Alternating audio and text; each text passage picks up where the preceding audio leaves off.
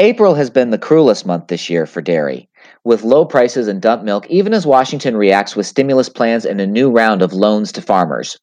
But will future months be even worse? Peter Vitaliano is the chief economist for the National Milk Producers Federation. He publishes our monthly dairy market report, available on N M P F dot org, and he's been closely watching price and economic trends. Thank you for joining us again, Peter. My pleasure. So when we last spoke about two weeks ago, prices were grim. Uh, they're still grim, but what are we learning? Basically, the outlook for milk prices this year took a huge drop uh, in March. Uh, we lost about two dollars and fifty cents a hundredweight in terms of changes in the futures milk prices to, over that time.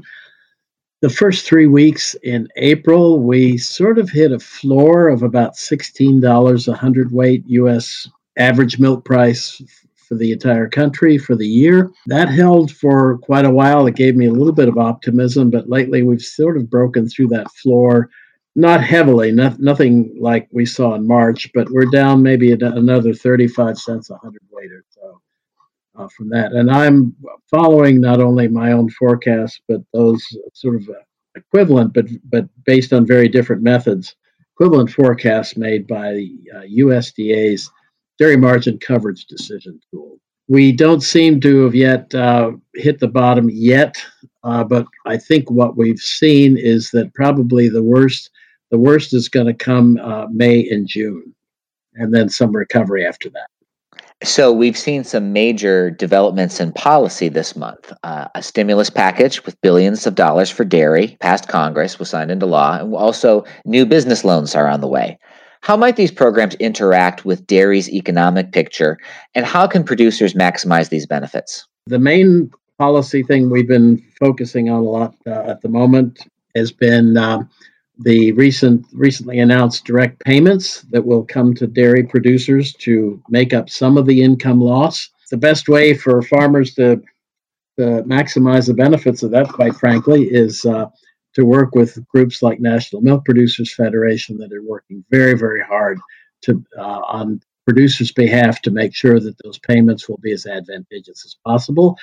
There, the, there's not enough money there to make up uh, anywhere near one hundred percent of the losses, but nonetheless, uh, there's a fairly substantial amount of money that is going to be uh, directed to dairy. Uh, in particular, there's about uh, almost three billion dollars of direct payments that dairy will get. U S D A is working on a formula to calculate um, how those will actually be made. There are several issues that we have with that that we're working hard with the Department of Agriculture to address. Uh, one is that the, the formula, which we do not know for sure, but have, have seen some indications of, is going to give much heavier weight to covering uh, losses incurred in the first several months of this year. Uh, and much less so in the uh, going forward from April, at a time when the losses are going to be much greater.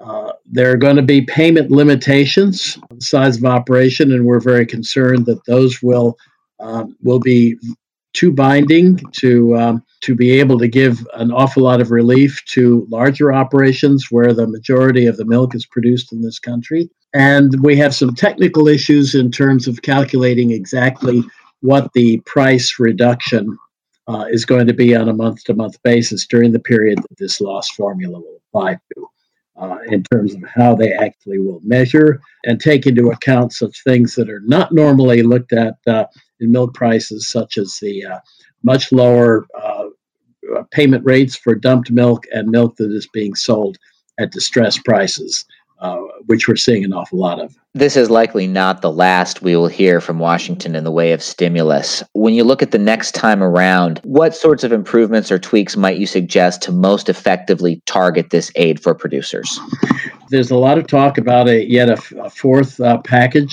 Was really a supplement to the to the third package, the CARES Act. We are hoping that uh, there will be a fourth package, and that will include more money targeted to dairy. We would like, uh, in an ideal world, we would work very hard for to get Congress to put some specifications on how that is directed uh, to our dairy to dairy farmers, so that the the decisions made that are likely to be made by U S D A on the current payments might uh, give them some U S D A some direction to move uh, in ways that we would like to see. Uh, Congress has generally been very reluctant to be very specific at all. Probably a, an additional package is not likely to be that much more specific. National Milk is looking at a number of other options. Uh, these times are very obviously uh, uh, very, very cr- uh, critical for U S dairy farmers, and we are, the phrase I'm using is we're trying to turn over every rock, turn over every stone and look under every rock for ideas that we might be able to f- find, uh, including very creative ideas, basically to direct some relief to dairy farmers. Uh, one thing I haven't talked about is uh, is that the exist the current package, the CARES uh, the CARES Act, uh, does include uh, three billion dollars for purchases of products, um, including dairy.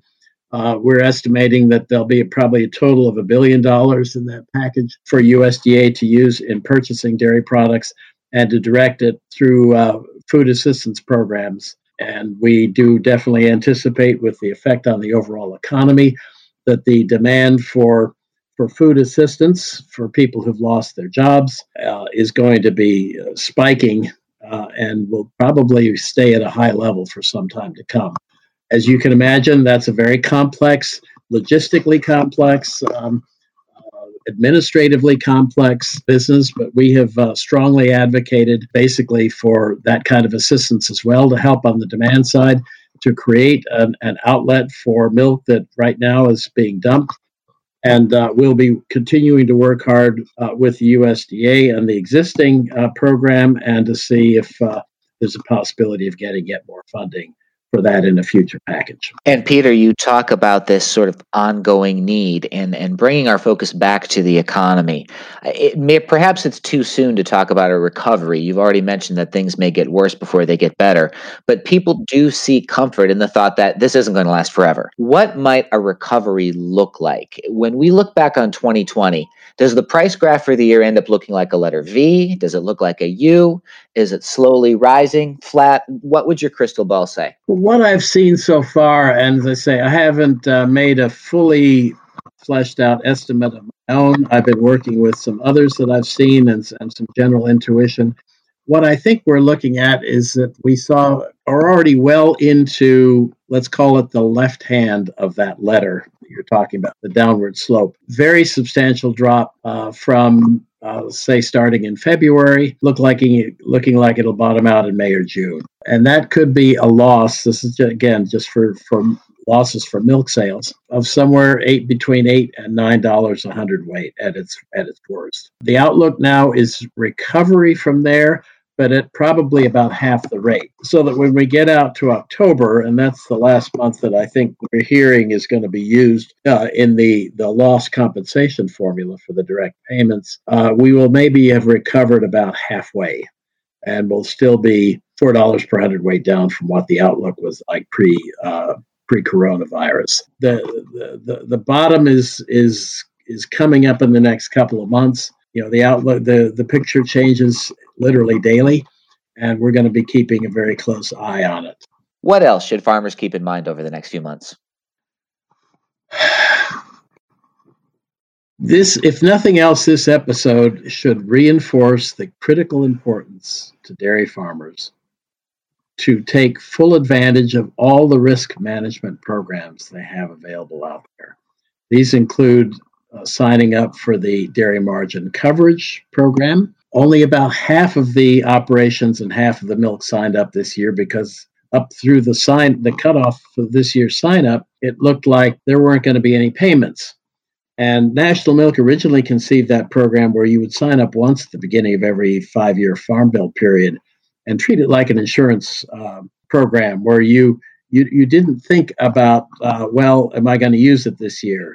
Um, and the analogy is, if I don't think my barn's going to burn down this year, maybe I will, you know, not pay my fire insurance premium this year. This, if nothing else, is has been a very um, a very tough object lesson in, you can't really tell how things might turn out. So the half the half of the dairy farmers or so that who did sign up for the program this year um, are going to be getting some very, very substantial payments. There's also uh, a couple of risk management programs operated through, uh, not farm bill programs, but through U S D A's risk management agencies, uh, the livestock gross margin insurance for dairy, and the more recent um, uh, dairy dairy revenue protection, or uh, D R P program, that will also um, uh, provide for those who signed up this year, uh, will also provide some substantial payments.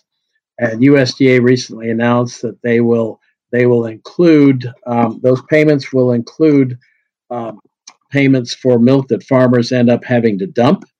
Uh, although, you know, at the time they signed up, they were expecting that they would be uh, uh, that they would be marketing that milk. And again, that would, those programs would would pay the difference between what the futures outlook for prices and dairy revenue was at the you know at the time they signed up, and what it ends up turning out to be.